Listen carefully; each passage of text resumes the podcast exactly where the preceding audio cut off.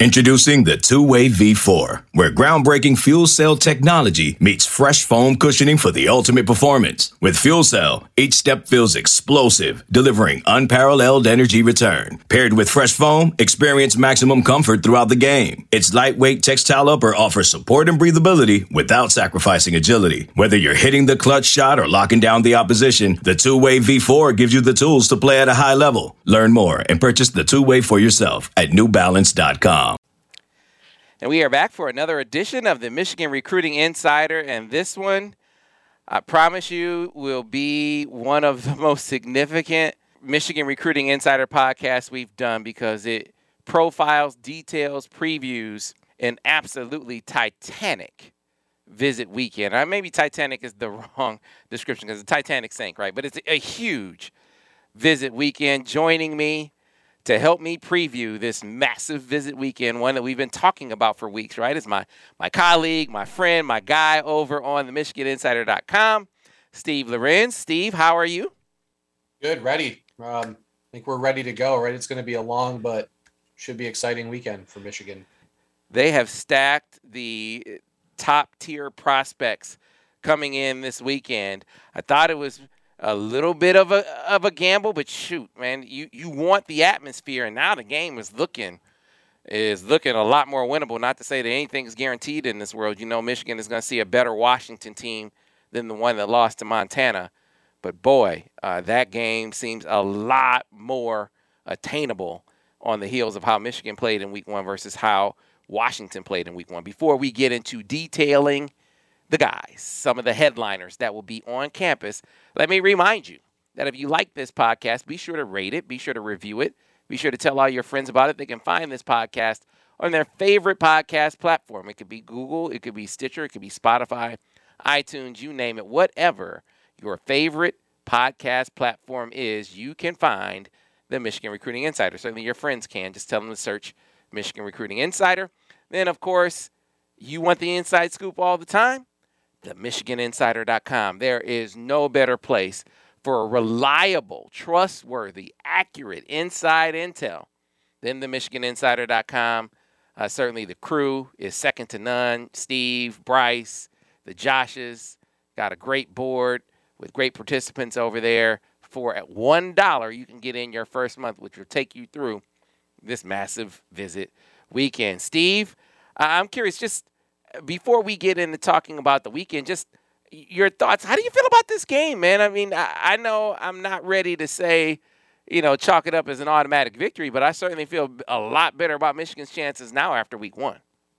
So Zach and I recorded the Wolverine 24/7 pod earlier, and it, like when breaking Washington down is really difficult offensively to find any any positives for them. I mean, maybe Cade Otton at tight end looked like a guy but quarterback play was poor. Uh, Montana, I think, had 11 tackles for a loss. I mean, Washington's offensive line was supposed to be one of their yeah. strengths this season. Uh, I guess the only possibility I can see, you know, Washington's defense appeared to play pretty well, right? I mean, maybe does this become a defensive battle? You know, Washington keep it close on the road, and you know, I'm trying to. It was hard to kind of figure out a, a, a path to victory for Washington, uh, just based on what we saw uh, late Saturday night, and then compared to what we saw, like you said, uh, how Michigan looked against Western Michigan.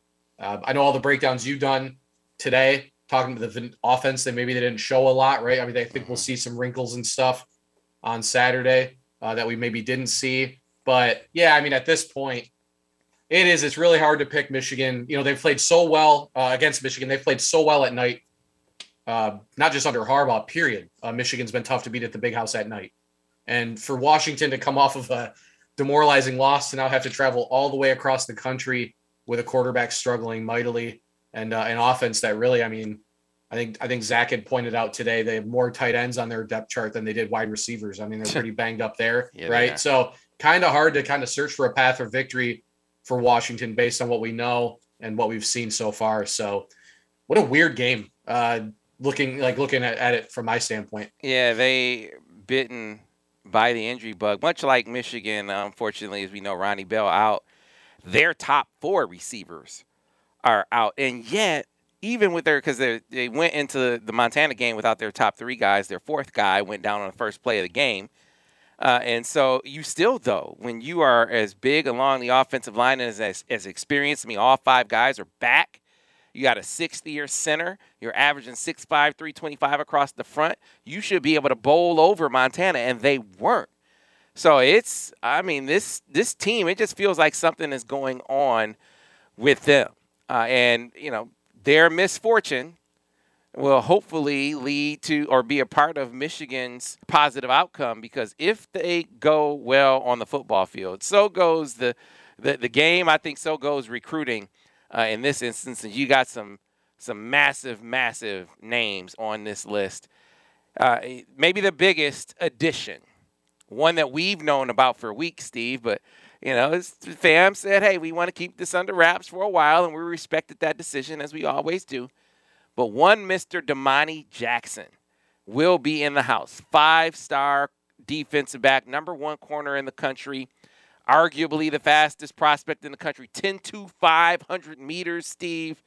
I mean, this dude, I mean, he's big, he's rangy, he's athletic, and he comes from a family where he was raised a diehard Michigan fan by a dad, Randy, who is a diehard Michigan fan, but he's committed to SC.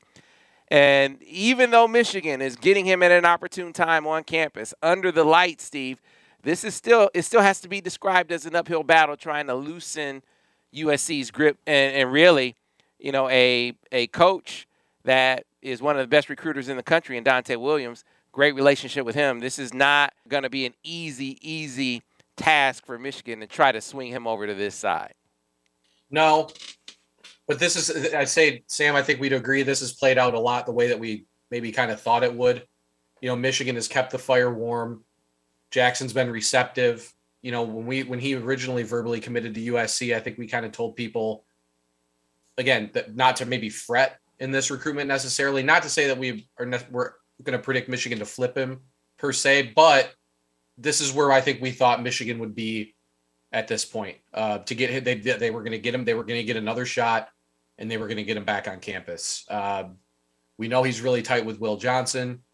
Will's been, I, I, gotta guess, this would be a guess, but that Will's been recruiting him harder to Michigan than maybe Domani has been recruiting him to SC. I mean, we haven't heard any, you know, Will was looking at visiting SC, visited SC a long time ago, uh, but it feels like that Michigan and, and, their commitments and their coaches have maybe been a little bit more aggressive uh, in trying to get Domani to come to Michigan than going the other way around. Uh, we've we've talked at length about how great of a player we think Jackson will be at the college level. Um, you know, and, and for Michigan, this this it works out because you get Cody Jones, you get Miles Pollard, you have Will Johnson. You don't have to like reach or or, or work down the board to fill this class at the cornerback spot. You can stay focused on a kid like Jackson, who has all the you said all the connections to the to the school, the fandom, all that stuff, uh, and then take you know, and it's September plenty of time to take a, a good swing for what we would consider a grand slam at cornerback uh, if they were able to pull this one out, you know, instead of moving on and and you know just trying to fill a spot. And, and like I so like I said, all, all in all, a lot has happened, but this has kind of played out the way we sort of anticipated it would. And now here Michigan kind of stands with, like we said, that one big opportunity to really uh, kind of make that last or last ish uh, statement in this one. Yeah, this is so. I, I wanted to set this up appropriately because I don't want to be accused of selling people a dream. But I think Steve, you just did a great job of reminding people that when he committed to SC, we said, look, he's going to visit Michigan. I mean, it may not have been apparent at the time. He may not have said he was going to visit Michigan, but I just feel like it was inevitable. Die-hard, lifelong Michigan fan has never been to a Michigan game uh, super tight with Will Johnson uh, through the recruiting process. He was going to take in a game. That was always going to happen. You get him in for the Washington game. And so th- now I'm going to tell you the, the part where, all right, well, Michigan is going to, this is what Michigan is going to have in its favor. There is no comparison, Steve, and I, I'm sure you would agree. There is no comparison between the atmosphere that he is going to take in under the lights on Saturday and anything he's seen at, at SC. Everything from the pregame uh, pomp and circumstance to the the raucous And this is this is one time where you can really describe the crowd as raucous. They've been removed from the stadium for a year. I know there was there's been a game, uh, the Western game, but basically been out of the stadium for a year and a night game, primetime television. And you know how Michigan fans do under the lights anyway. It's going to be a fantastic environment, and is going to make anything he's seen at SC pale in comparison, provided Michigan wins. Then he will be on campus with Will Johnson. And the idea, the, the notion of being this corner tandem, but not just Will Johnson. I mean, think about the possibilities. What about a secondary with Will on one side, Domani on the other? You could have two two corners at safety essentially that can roll down and give you coverage with a Miles Pollard who can be, you know, he can be a corner or a safety with a Marion Walker who could be a corner or a safety, and then the guy you recruited to be your nickel that you want to have play that role that they're they're playing Dax Hill in now, Cody Jones. That is an unbelievable secondary. So you're you're selling that.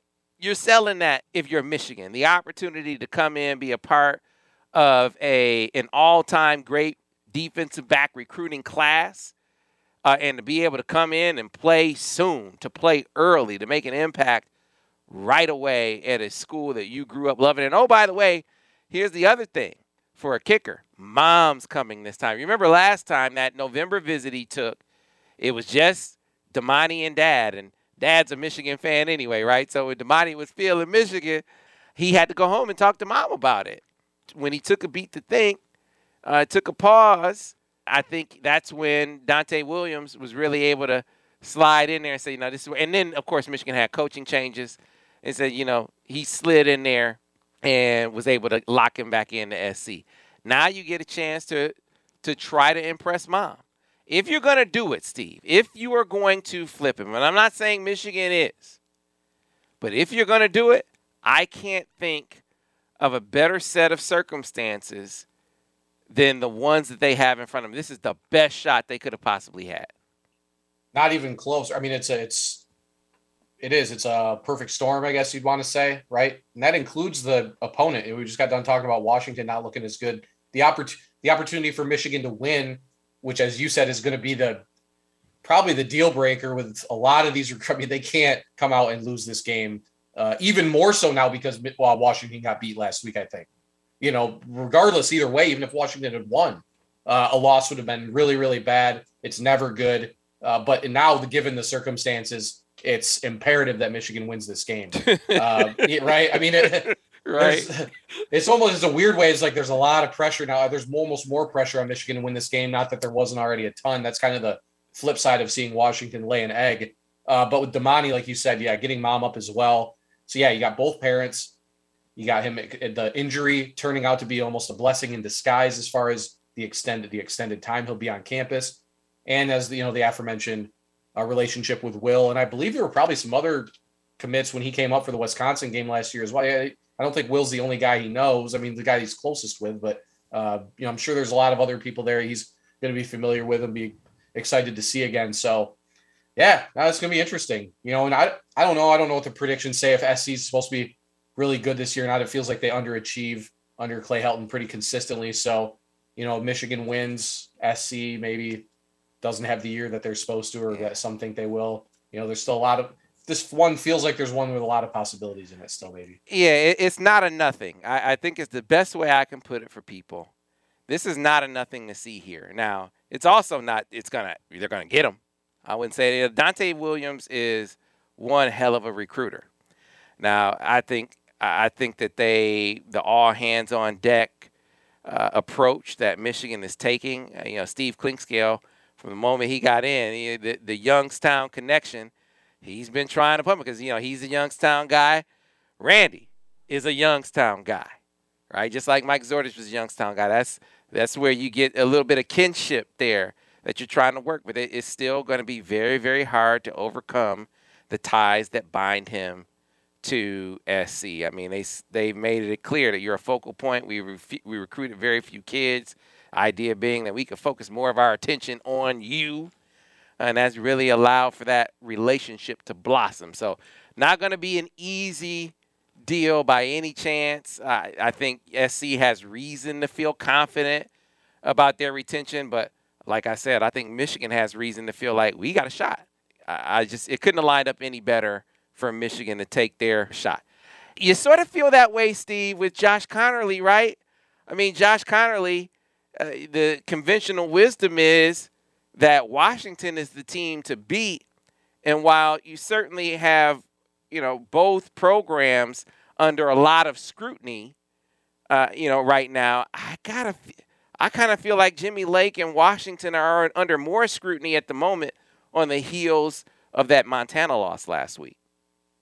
Yeah, so Conerly the headliner, but there's like a what seven or eight legit, legit prospects coming up from from Washington State. I mean, it's again, ironically enough, it's it's a uh, talk about uh, you talk about the Domani visit setting up well. I mean, it sets up well for Michigan to beat these these guys' as their home state program in front of them and in front of hundred thousand people. Um, the, most of these guys having legit interest. Talk about Conerly being the headliner and and really the guy that he's probably been their top offensive line target most of the cycle, if not all of the cycle. I mean, it it intensified after Courtney Morgan was brought on board, but but he was still already a big target for them before that. I just think the the Morgan hires we talked about before maybe helped Michigan's chances uh, more more so than where they were at uh, maybe a little bit earlier on. So yeah, second time in what three months uh, that he'll have been here, and again another opportunity for Michigan to put out the red carpet how they're going to do that with like a thousand recruits. I'll be interested to see hmm. how they divide the time with some of these guys. But again, Conerly's one that's going to get uh, all of the attention uh, as he should. I mean, he, I think he's the number one offensive lineman in the cycle. If not, he's second or third. I think we have him ranked second in 24 seven. But uh, yeah, no, you know, Washington looking iffy. Uh, if he reads Washington message boards, can only imagine how he's. Uh, they're they're very fired up about what happened last Saturday. Uh, you know, and there are there's questions about if Jimmy Lake's really the guy to uh, to lead them long term. You know, you get a guy like Chris Petersen leaves Lake, a dynamic recruiter in his own right. Uh, I think that was his calling card. Maybe the coaching side of things that maybe the jury's out on whether or not he can lead that program. So, you know, again, yeah, a, a huge opportunity for Michigan uh, with Conerly to really kind of make a move. Say Washington, and I actually, ironically enough, I'd say SC probably maybe the other program. I think Texas and Alabama are still really trying there, but you, you take that list, and he's not obviously not afraid to leave the area. Uh, even you talk about SC, Seattle to Los Angeles, that's still that's a long flight in its own right. It may feel like it's not far away, but point being, he's open to leaving the general area, obviously. So you know, again, yeah, this is one I think Michigan's going to make a big move. Honestly, uh, this is this is a recruitment it seems like he's been really interested for a while. I know he had a really great first trip, and uh, we talked about Sherrone Moore. We've been waiting for Sherrone Moore to flex his recruiting muscle a little bit this cycle. I know it's been a little bit of a transition at offensive line, but again, we're talking about somebody who beat Alabama head to head for Daxton Hill. I, am really interested to see. This is maybe the one I'm most interested to maybe see where they stand coming out because uh, again, there's a lot of factors going in their favor right now. Yeah, and he was just here. He was just here for the barbecue. So to come right back, I talked to Courtney uh, back at Jim Harbaugh's golf outing. He said, you know, for these out of region kids, you got to get them on campus two times if you're going to have a shot to get them. And, and, so I think that was the, the reason why they pushed so hard for the barbecue visit. Uh, because, you know, you, you want to you want to get some of that out of the way, some of the in-person relationship building out of the way, some of the getting familiar with campus and and the people are out, out of the way. Now the focus this time can be game day atmosphere, uh, camaraderie with guys in the class. I mean, you can you, you got some of the you know some of the initial pleasantries out of the way. This is you know increasing the familiarity and the comfort by with the return visit and obviously has a lot of comfort with Sherrone, has a lot of comfort with Courtney Morgan that has been, at least with the Josh Conerly recruitment, I think that's been a dynamic duo. And this is a great opportunity for Michigan to impact maybe more tangibly than any other recruit with the outcome of this game, Josh Conerly. Because you can not to say you can put a nail in Jimmy Lake's coffin, but you can make you can make things a lot tighter over there. Uh, because the folks are definitely restless Steve, I reached out to Chris Fetters from Dawgman.com to get his take on Josh Conerly's recruitment from the Washington perspective, and here's what he had to say. Michigan fans certainly want to know, you know, how what's the outlook? What are you hearing about Josh Conerly and do you think how the season goes for Washington impacts his recruitment at all? I, I don't know if it does. Um, I think I think like every recruitment that's done the right way, all those things play a part. I mean, it's a very complex puzzle with these kids. You know, you got the academic side, you got the athletic side, you've got the hometown side, you've got the, you know, is he is he a kid that needs to get away to have that experience, or does he need to have that support system around him and and and and flourish closer to home? I don't know the answers to those questions, but I will tell you that I think both of those programs, both Washington and Michigan, are very in very strong positions for Josh Conerly. Um, it may be a situation where, you know, I know Josh has gotten out and gotten to see some things and whatnot, but that's just the first part. And depending on, you know, how how much further he wants to go with this process, is he is he you know fully set on taking all five of his official visits, things like that, that will obviously determine a lot does he plan on signing mid-year or does he plan on waiting and going all the way to February? These are all questions that that still need to have to be answered. Um, I think it is obviously a positive that he's taking a visit uh, to a place like Michigan to get a chance to see it, to get a chance to see it during the season. I know that sometimes, especially in this day and age, not getting a chance to see a game day atmosphere has kind of been minimized by certain schools. Mm-hmm. I think it's great that Michigan is is one of the schools that's really actively saying, no, we need you to come out and see what exactly what you're getting involved in. I think that's huge.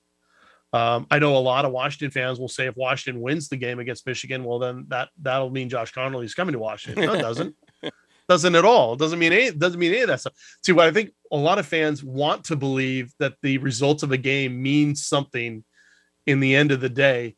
But the fact is, is that these kids will still talk to these coaches and these coaches are taught to sell ice to Eskimos, if mm-hmm. you know what I mean. Mm-hmm. So if if Washington wins the game, the Michigan coaches are going to say, "Well, first of all, you saw how amazingly brilliant the Big House is, and second of all, you're the missing piece. If you had been playing in the game, you would have helped us beat Washington.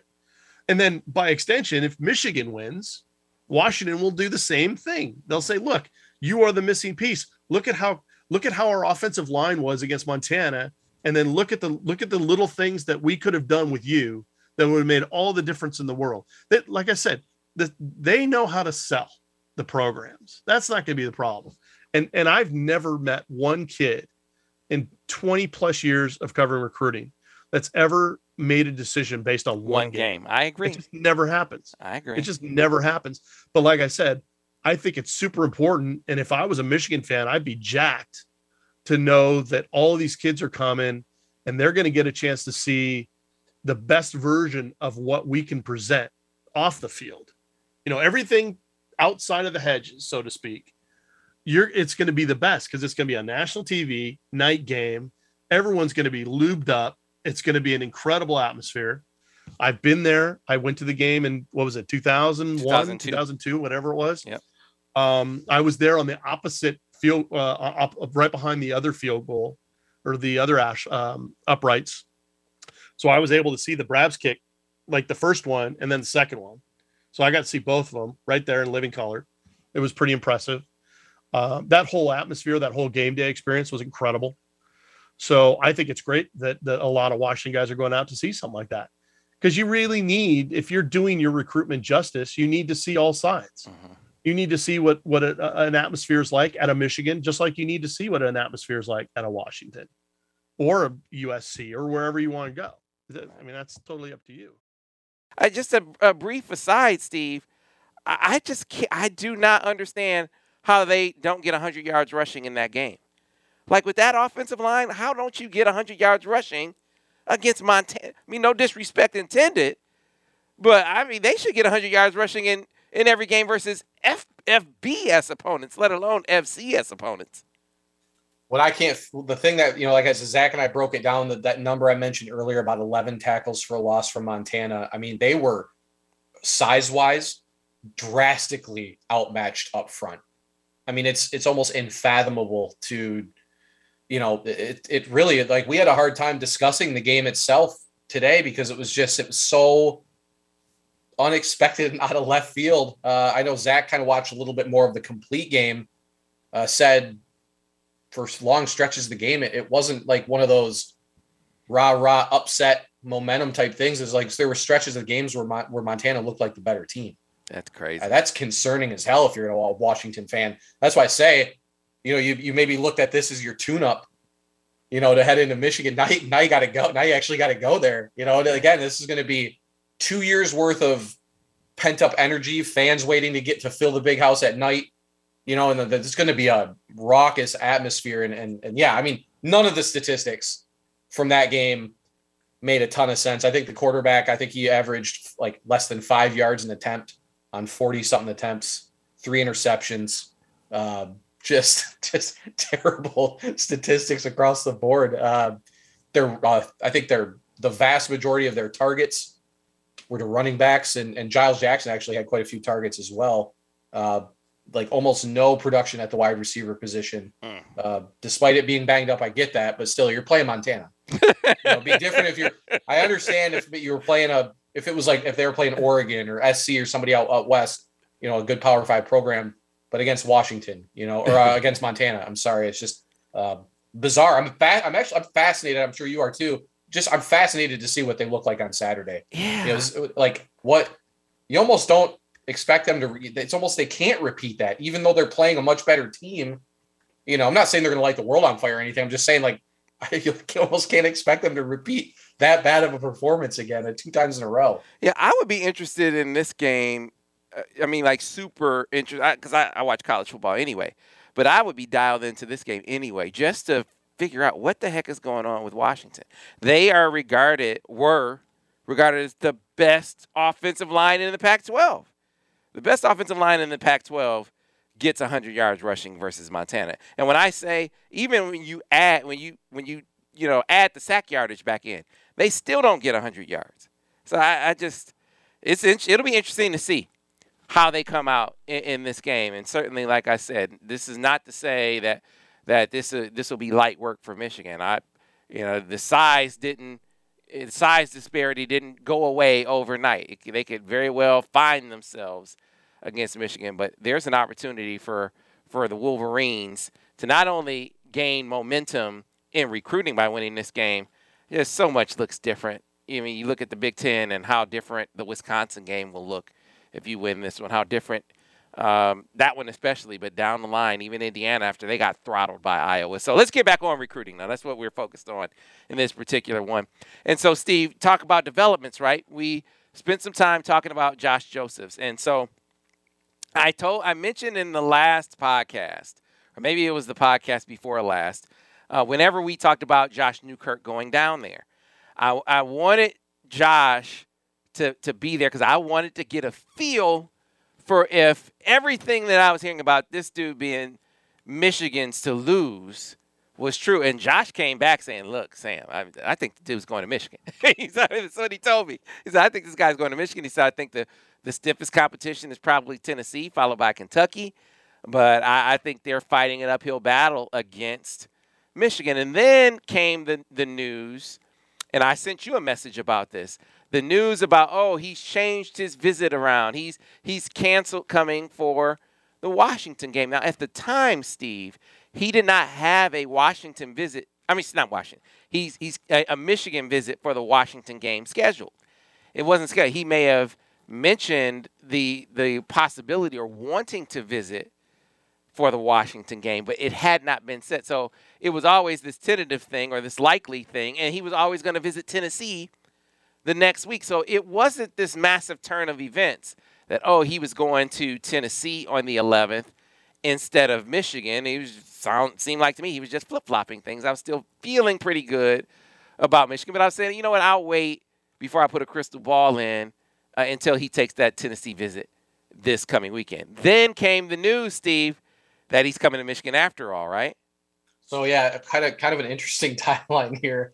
Uh, I know he told our Auburn and our Tennessee reporters, I want to say like three weeks or so ago, he was planning on going to the Michigan game. As you said, he never set a concrete plan with the staff necessarily. It maybe sounded more like that's what he wanted to do that weekend. So we had kind of maybe pencil him in in pencil and not in pen uh, as being a, maybe a visitor that weekend.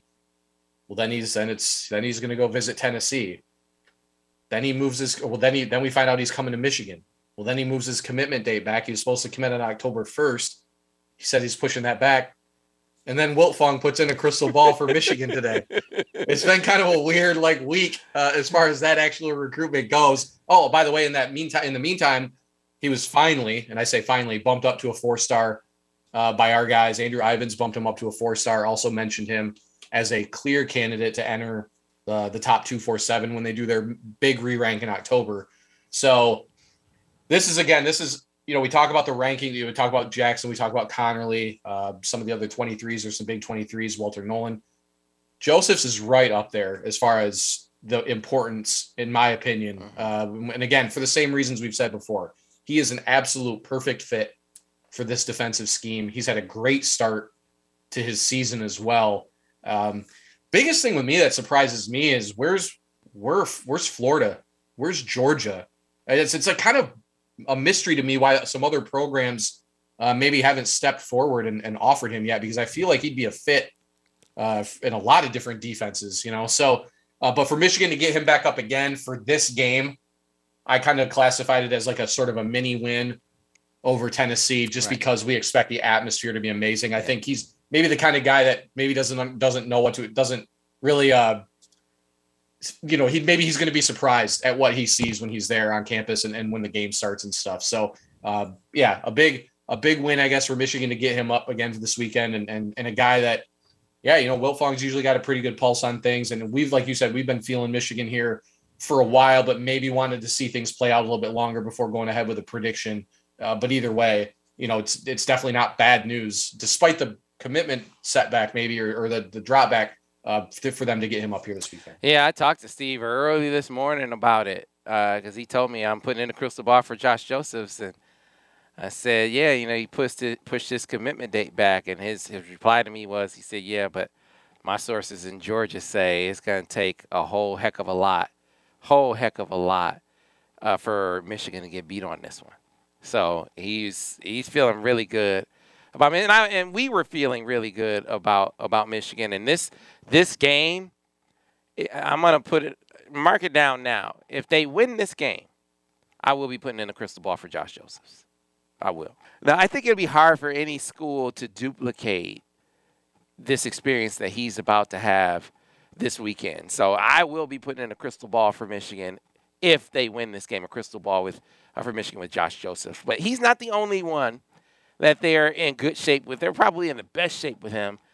But you're getting Damani Dent up on this visit. He is another uh, that has a set timeline for the not too distant future, going to be deciding in mid October.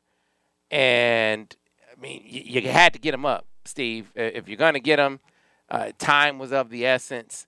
Uh, and to get him this weekend, uh, this is going to give you your best shot if you're Michigan to to make up on some ground on a team at, in Oregon that was on him first.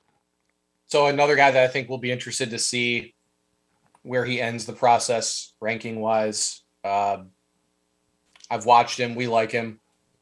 Michigan really likes him. Mm-hmm. Oregon, I think you had said, I don't know if we said it before the recording or what, that he's the best player at Oregon's camp. Right. Regardless of position. That's why they offered him. That's why they're pursuing him as hard as they are. Um, you know, Michigan's defensive back recruiting has been strong. Safety's the one spot, like we said, we've kind of wondered. You know, we got a Marion, Marion Walker as a potential safety candidate there. Uh, Dent, uh, Austin Osbury is a potential like flex guy, maybe. I mean, there's a few guys in the mix there, but uh, I think Dent Walker probably the two with the highest upside. I would argue maybe mm-hmm. At that position. So I think Dent maybe more of an in the a box box type safety guy. I think that's how I, when I talked to Andrew Ivins about him, I think that's how he described him. Uh, that's a good thing. We, we, saw with a box safety.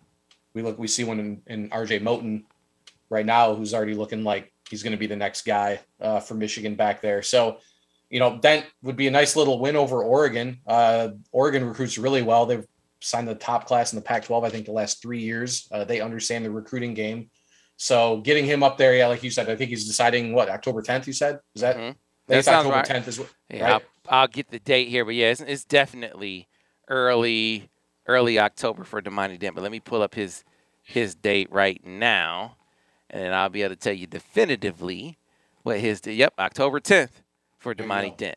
So So I, and I don't. So as a Jacksonville native too, I'm not. Is he? He might be. Might be familiar with Micah Pollard. You know, there might be a relationship there. That's not going to hurt. Well, you know, we'll I mean- find out because Bryce Marich is actually going to see Damani Dent.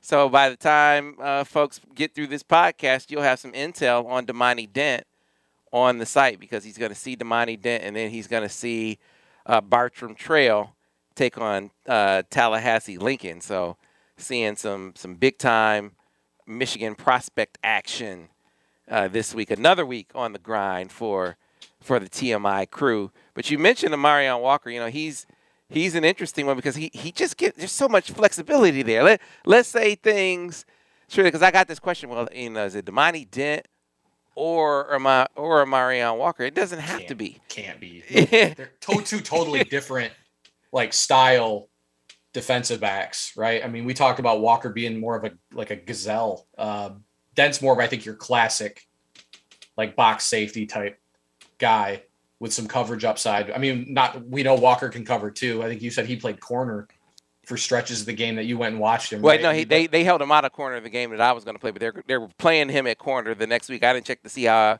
how he did, but I talked to his coach, who, by the way, by the way, let me mention again, is when I say he's Ron Bellamy's guy, he was Ron Bellamy's coach. He's Ron Bellamy's guy.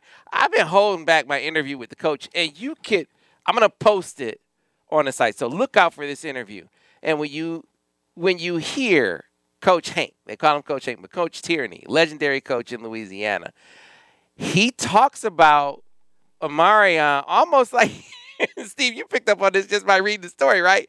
He talks about him like this recruitment is far from over. Like he says he's committed to Notre Dame, but if he winds up at Michigan, and then at the very end of this interview, I preview it for you, but he said, you know, I don't know, how, I don't push kids anywhere. I I don't know how this is gonna go, but Ronald's a very persuasive guy. It's just the way he says it, Steve. You got to watch it. You got to watch the video. We'll be putting it on the site. But that's a, you know, that's one that I think they're trending up with. They have a real shot to make an impression with, uh, and this this visit could go a long way.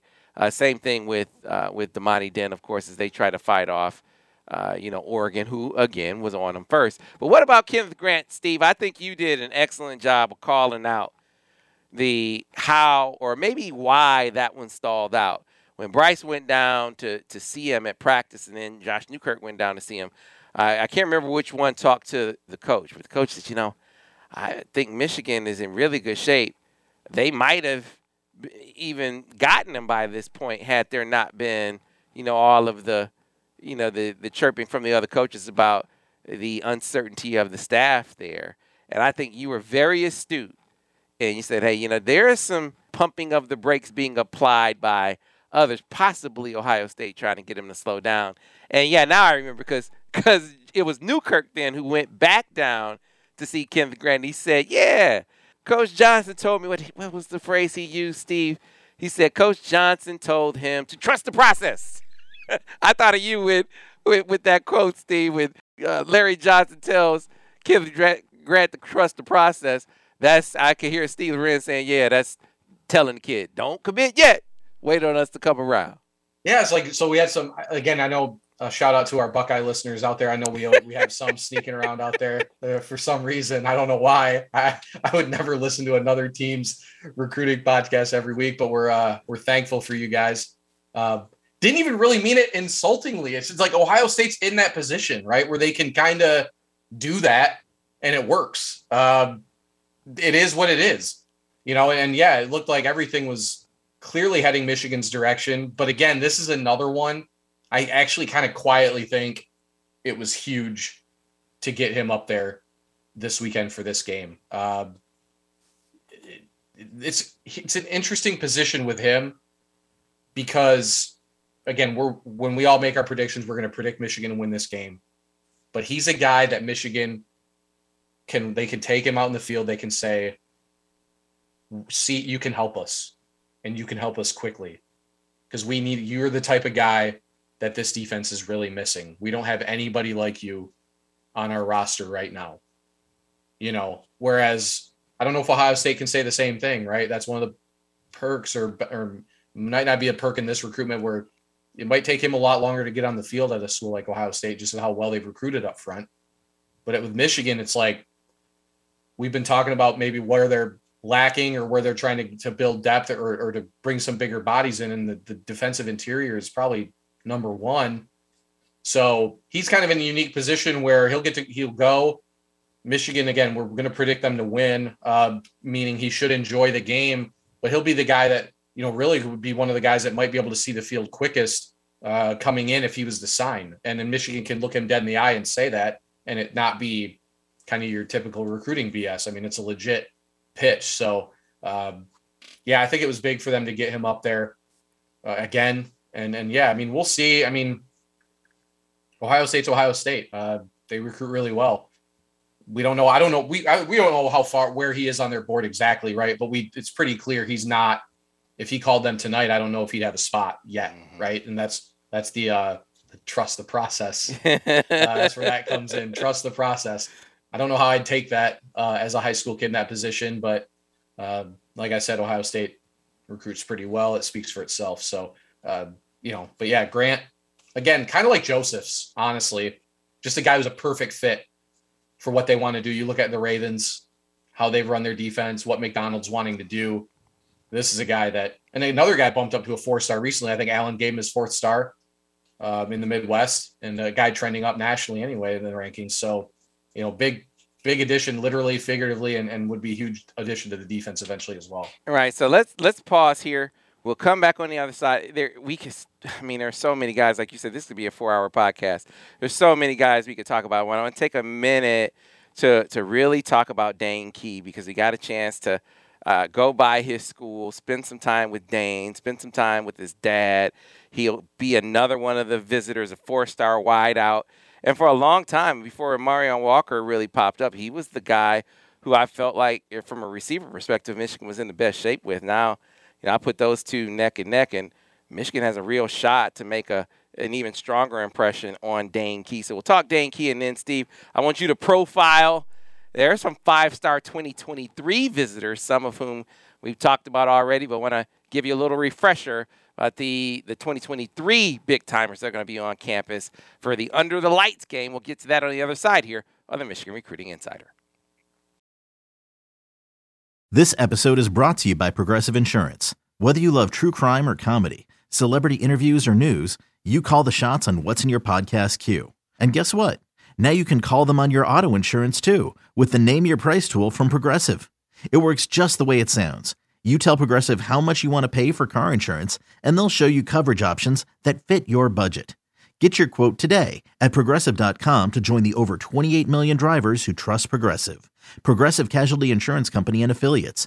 Price and coverage match limited by state law. Knowing how to speak and understand a new language can be an invaluable tool when traveling, meeting new friends, or just even to master a new skill. But it's not always simple when you're bogged down by textbooks and structure classes. That's why so many people trust Rosetta Stone. Rosetta Stone is the most trusted language learning program, available on desktop or as an app. It truly immerses you in the language you want to learn, like Spanish, French, Italian, Chinese, and more. You won't just be studying English translations. The Rosetta Stone intuitive process helps you pick up a language naturally, first with words, then phrases, then sentences. Don't put off learning that language. There's no better time than right now to get started. For a very limited time, listeners can get Rosetta Stone's lifetime membership for 50% off. Visit rosettastone.com slash rs10. That's 50% off unlimited access to 25 language courses for the rest of your life. Redeem your 50% off at rosettastone.com slash rs10 today.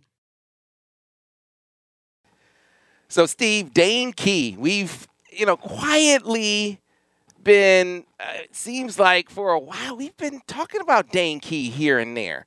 Michigan been around in that recruitment, and things really seem to take a serious uptick when he came on the visit in June.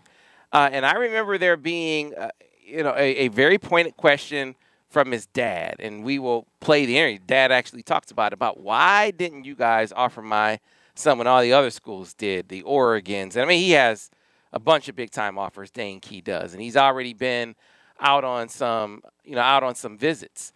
Uh, but that was an opportunity for him to work at length, up close and personally with Josh Gattis, and that really seemed to do a thing because they they have a relationship with Steve Steve Clinkscale. I mean, you know, Dane's dad coaches Clink's, you know, he's coached Clink's uh, boys at over there Frederick Douglass, and Clink was at Kentucky for a long time. Dad's alma mater, and so there's all kind of connection there. But for Michigan to have a shot, it was going to have to be Josh Gattis, and Josh Gattis, the the rapport that he's forged with Dane has given them that shot.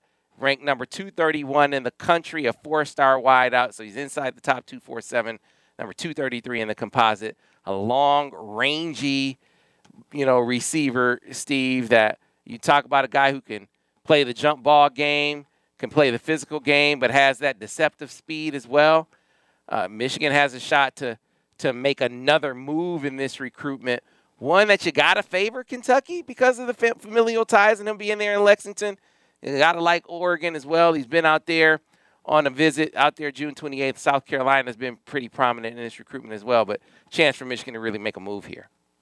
Yeah, like you said, this the theme quiet, right? I mean, this is kind of quietly one of their top overall targets offensively that's left on the board. I would think. Uh, I mean, they put out a few receiver offers here within the last few weeks. I know one of the kids uh, was it Nimrod committed to Tennessee, and then Quan Lee committed to UCF. Uh, right? I mean, it's it's clear that they they did expand the board a few weeks ago. It's clear they want to take at least one more guy on there. I suspect they may try to take two. Uh, we'll see. I know that's always that's always uh, fluid or whatever, but but Key appears to be the top guy.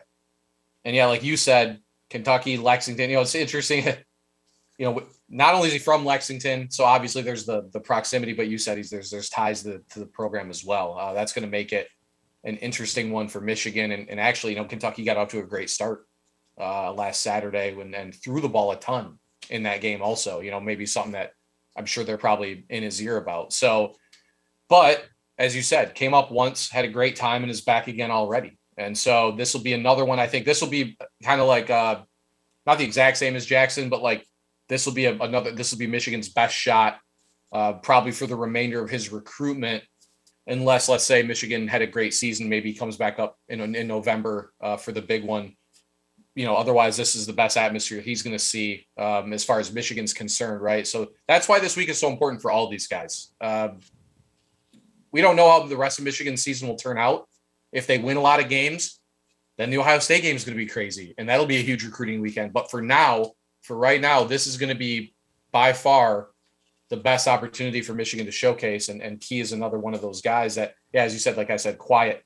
Um, you know, and fighting a random group of schools. So you said Oregon, Kentucky, I know South Carolina mm-hmm. also, I think, is kind of involved there as well. But uh, yeah, I'd also peg Kentucky as sort of the pole position uh, just because of all those connections. Yeah, and like I said, I I made a I made it a point to ask dad like, you know, really? I mean, you're a Kentucky alum. You're a Kentucky former Kentucky player. Why if he's looking for that family feel, why would any school be able to beat out Kentucky? So that was one of the talking points with dad. So we will go ahead and get to the elder key now as I got a chance to interview his dad.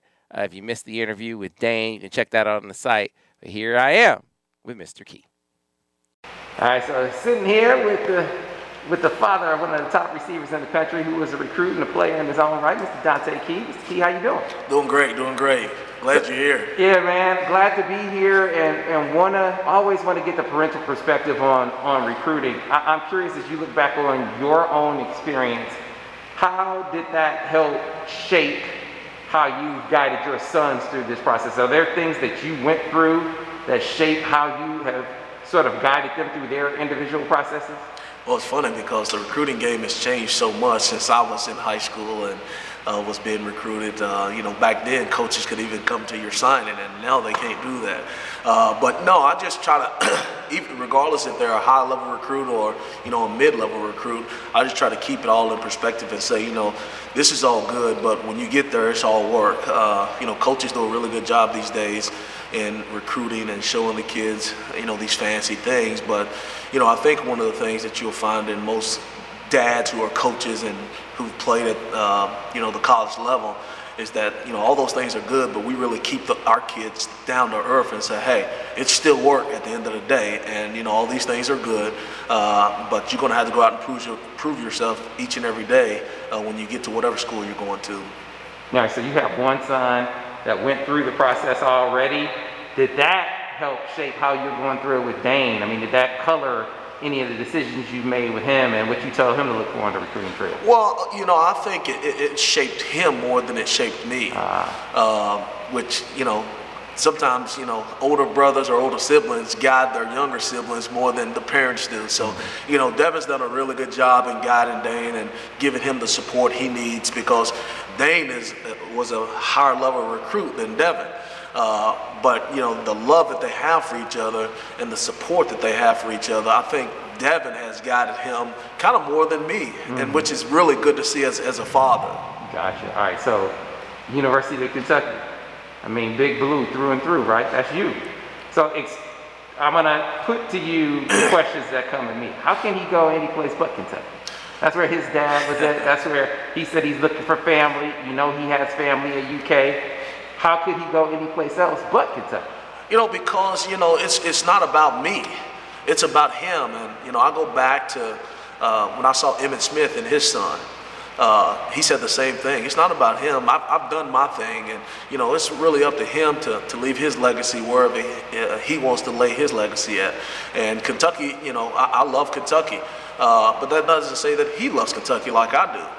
Uh, but you know, they're definitely one that he's looking at, uh, just like the other schools that that were in his top ten.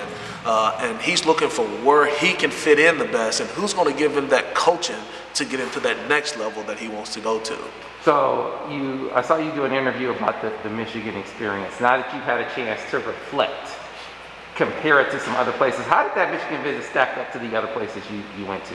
You know, it was the first time I'd ever been to Ann Arbor, and uh, you know what they have, uh, and Gattis just blew me out of the water. You know, he, they, they worked Dane out because they could, and the way he was so technical in teaching him the, the intricacies of playing the wide receiver position uh, just really overwhelmed me, really. Uh, but you know, Ann Arbor was a really it was a tight city, and you know the campus, and you know it's it's Michigan. So, you know, we really had a good time and can't wait to go back to really see that game experience that, you know, all the other Big Blue uh, uh, faithful talk about. So, they offered in the spring. I asked Dane this question. I'm just curious from your perspective. Did it, was it late to you? I mean, c- compared to some of the other schools, and, and did that affect your perception, your view of Michigan, the timing of the offer? It, it did for me uh, because, you know, sometimes if you got, uh, a high level kid, you know, just four hours away and you haven't recruited them or you haven't reached out to them, it's kind of like, okay, now that, you know, Coach Clinkscale has left Kentucky and came to you guys, what was the deal? And, uh, you know, Coach Gattis and Coach Harbaugh really explained their philosophy on uh, recruiting guys. They want to see them. They want to put their hands on them. And you know, we hadn't been to a camp up there, and that's why they were able to. When they saw Dane and they experienced what he can do, his catch radius, his, you know, all those intangibles that they look for in a, in a, in a player and a receiver, uh, it kind of said, okay, I, I, can see why they came in at the time that they did. Yeah, I think Coach Clinkscale had, you know, a, a definite uh, effect on uh, because he had seen Dane play for so long. And uh, so, yeah, it was kind of late, but, you know, the recruiting aid are you ever late? well, I guess results will tell. Right? Exactly. goals will tell if they're late or not. But I, am also curious, and I asked Dane this question too. How big is it how they do, the direction it looks like they're going in? I mean, are you, as their, as Dane's dad, do you want to see, do they win their first few games? Do you want to see if they contend for the Big Ten title this year? Is that a big deal for you as he goes through this process and he's looking at them as an option? You know, one of the things winning is big, uh, and coaches lose or or keep their jobs on winning. Uh, but I don't think that it's uh, you, you, go, and I've told both of my sons this: is you go for a school to, to make the program better, regardless if they're winning or losing. I came to Kentucky, and they weren't in a really good spot, and you know they were we were better at, at, at times, uh, but you go to leave your legacy on what you do. And you know, I want to see Michigan win because I want him to be in a winning culture and a winning environment. Uh, but it doesn't play a big effect on uh, what they do in these first couple of games. Okay, so he he sort of talked through some of the things that he's looking for in this decision-making process, and you just you made it clear it's going to be his choice. But as his dad, I'm sure there are things that you want him to prioritize. So when you guys have those discussions, or when you had them in the past what have you told Dane, I really want you to pay attention to this. I really want you to look at this. I really think this is important for you to pay attention to. What are those things? Well, one is, would you want to live in that city after you get done? Uh, because you know, with athletes, you know, in the city that you play, that you're well recognized and, you, and people know you, and so you get those networks started where you uh, uh, play or you go to school at. So it's really important for for me and his mom to to, to tell him, look, will you want to stay there after you leave uh, school? Uh, another thing is the coaches. Uh, people say you shouldn't go to a school for coach, but you do. Kids go to schools because they like coaches. And, you know, the, all the schools that, that we visited so far, uh, we've really been impressed with those coaches. So it's going to be a really tough, uh, tough decision for him. And you know, we can only give him advice, and we, uh, and me and his mom do that. Uh, because all the schools that you know he's he's considering are, are really great institutions, but uh, the coaches I think are really going to be instrumental in uh, where he ultimately chooses. You you you and his mom, you guys obviously know him better, and his brother know him better than anyone. So if he's been impressed by all these schools and all these coaches, at the end of the day, how do you think he's going to separate the wheat from the chaff? Like, what's going to separate one school from the rest, knowing him like you do? You know, one of the things that's really odd is he loves to be around people, but he likes his own bathroom. and it's crazy to think, but he's really one of those guys that's a really neat kid, and uh, he don't want anybody kind of messing up his his room. I mean, when he was little, he would just make sure all of his toys and things were in the right position. So he's stayed like that. So you know, some of the intangibles that he is looking at is Where's he going to live? How's he going to live? You know, who's going to be living with him? Mm-hmm. Uh, is he going to have his own bathroom? Uh, you know, some of those things like that uh, would probably make uh, a decision with him. So timeline wise, he sort of he said he's targeting during the season. I mean, is that something that you have said, hey, this you probably want to get it out of the way a certain period? Like how how have you been with the timeline? Do you want him to wait longer? Would you like him to get it out of the way sooner? What do you think? Well, you know, one of the things is for him to make an educated decision that's works best for him uh, and the schools that he's considering, he wants to visit those schools. Mm-hmm. And I think that's, we, me and his mom have given him great advice to visit those schools and see where you fit in best. So, yeah, you know, his brother and he are really close and his brother's birthday is in October, so he's probably shooting around there, and that way he can visit the schools that he's really considering, and then he'll make his decision. I haven't pushed him to to make an early decision because you know at the end of the day, and we told the coaches that we visited uh, already that this was going to be the process, and that if they needed to move on, we certainly understood that. Uh, but he's going to make an educated decision by visiting those schools and uh, and going from there. So you mentioned Steve Clinkscale, he did as well. How significant is Steve Clinkscale's presence at Michigan uh, to his Michigan recruitment? How significant is Steve Clinkscale's presence to your to your personal, as his dad, comfort with Michigan as an option? Well, it's it, it's um, it's a factor, uh, but you know, at the end of the day, Dane has to be comfortable with the offensive staff, uh-huh. and he's going to try to beat Coach Clinkscale's DBs every every day in practice. But I know that if he does go to Michigan, that uh, Coach Clinkscale will take care of him. Uh, so because we take care of, I've coached his, his older son, Isaiah, and uh, we now have his younger son, uh, and we take care of him. And, you know, I, I, I, think and I know that he would reciprocate that to me. All right, and so I want your your take on Steve Clinkscale, your coach, your dad. Tell Michigan fans what kind of coach they're getting, what kind of guy they're getting. Steve. I don't know if he wants me to tell him or not, but no, coach. Coach is going to really. Coach Clinkscale is going to. He's going to really have his guys prepared. Uh, he's intense. Uh, his kids are really going to to fight every rep. Uh, he's going to put that in him because that's who he is. And I think as a coach, your kids take on your personality, and if they take on his personality, they'll be out there fighting every every every rep. Gotcha. All right. And so my last one for you kid is dealing with a lot of expectations when their dad, you know, played at a certain place. How have you seen him process that? I know you aren't pushing him. He made that clear that you aren't pushing him. Do you sense the community sort of pushing that, and does that affect him at all? Well, you know, he's got two two really good friends in Jager Burton and Nikel Crowders who went to Kentucky. Uh, and he, he loves those guys, but they haven't pushed him. They just being his friend and supporting him. And I think, you know, overall the Lexington community is doing that.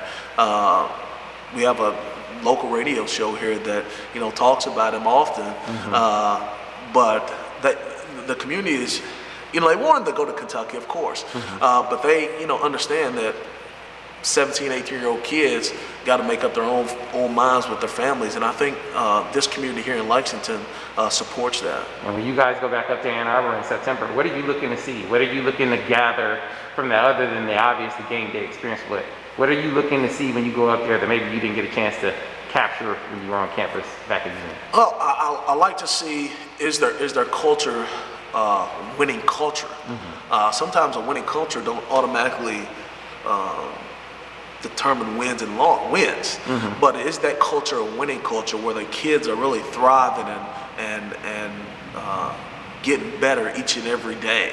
Uh, so that's what I want to see, and I want to see them compete. Uh, even if they if you lose, if you compete, sometimes teams are just better than you, mm-hmm. Uh, and that's why you know you have to go out and get uh, Dane Key. I didn't want to say that because I didn't want to brag, but you know, yeah, you have to go out and get the top level guys. So that's what I'm really looking looking forward to seeing and see it. do they have that winning culture, uh, and do their kids really compete. Well, Mr. Key, appreciate you taking so much time, man. Good luck this season. We'll see you up at Ann Arbor in a few weeks. You know it. Thanks a lot. So, Steve, this will be an interesting one. Let's see what kind of move Michigan can make with Dane Key on this visit, and uh, and then we'll we'll go from there. Much longer range circumstance or consideration, though, when you talk about the 2023s that are going to be on campus, most of them that we are that we've been talking about don't have decisions on the horizon, but uh, the more you can get them on campus, the better. And a couple of these guys will be making return visits to Michigan, and then another five-star 2023 will be hitting campus for the first time. I mean, you want me to just go down the? I mean, this is where it gets impressive because the guy, you know, the senior class. Of course, you're going to pull out all the stops to get your top targets in 22 up or whatever for the seniors, official visits, unofficials, whatever. But the 23 group that's coming in, Dante Moore's coming back. I know it's a short trip for him, but anytime you're getting him back up again is a huge win. You want to talk about a kid who's had a great start to the season. Um, he has lived up to his ranking and then some in the first couple games for King. I know they th- I think they have a I think they play Cass this weekend if I'm not mistaken, or that's coming up soon. So another test there for him. Jalen Brown, who we spoke in depth about last week, and maybe even talk touch on him the week before. I don't know if this will be the first time him and Dante Moore have met, um, but I know Michigan obviously hopes it's not the last time right they meet. Uh, Jaiden Ausberry. So you talk about so Austin Ausberry's coming up, 22 site. Uh, we talked about him a flex corner, just a flex defensive back, really. Uh, Jaiden will also be coming with him, as as you mentioned, Sam, another five star and a kid that we raved about last week in the brief time that we talked about him. He could be the top linebacker in the cycle. Honestly, uh, he's a stud. He's, he's a big timer big for time. He's a big right? time. And as we mentioned last week, I mean, you know, Warde Manuel connection to the family. So you know, you you got a One chance. random ends. right. Talked about. Yeah. Right. Talk about talk about having. I know they involve the AD in recruitments anyway. Involve Warde and recruitments anyway, but I think he's definitely going to be. He'd be front and center even if the Ausberries weren't here, but even more so, even more prominent in that equation. He is an absolute stud.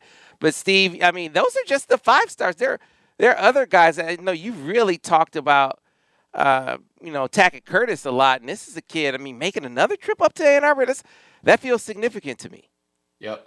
So Curtis ranked 66th in the composite. Uh, I think when we mentioned the when we last mentioned him, he visited like somewhere upwards of 20 schools in June when prospects were allowed to go visit campuses again. Michigan's one of I think four that he for sure planned on coming back to, and he'll actually see Michigan twice because he's heading to Wisconsin the weekend that Michigan's in Madison.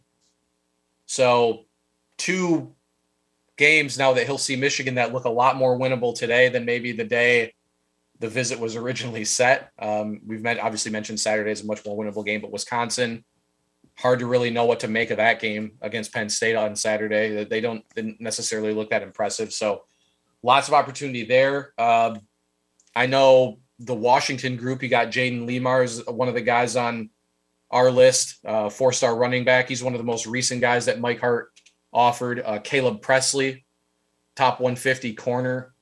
Uh, he told he had confirmed to me uh, last week that he'd be heading in for the for the visit. Notre Dame is really big there, uh, but he's a national. I think he might be a top 100, honestly. Uh, some of the guys closer to home, Amir Herring, who Michigan's own the crystal ball there. We don't foresee that changing anytime soon. I'd be very surprised. Uh, Andrew Depaepe out of Bettendorf, Iowa, four star defensive lineman. I think he's a top 247 guy. Mm-hmm. Allen's been pretty high on him for a while and has also mentioned Michigan as one of the schools that could really be a legit competitor there. Uh, Jalen Thompson, Cass Tech prospect is going to be up 23. You know, another top 247 type kid. Uh, Semaj Morgan's supposed to come back. I know Bryce did a good story on him coming out of his visit last week. And then I believe Allen put in a crystal ball for Morgan. He did. Coming, he did putting out coming out of the visit. So, you know, he's a he's a guy that some people want to make the KJ Hamler comparison. I don't know if, if I'm quite there yet, but he's definitely got that ability or that style of, of play. And then uh, trying to think if there's anybody else off the top of my head. We can move to 24 too, Sam. There's a few guys in 24. Uh, Papa Afua, the number one ranked offensive lineman in the class, uh, actually, is part of that Washington group, will be on campus.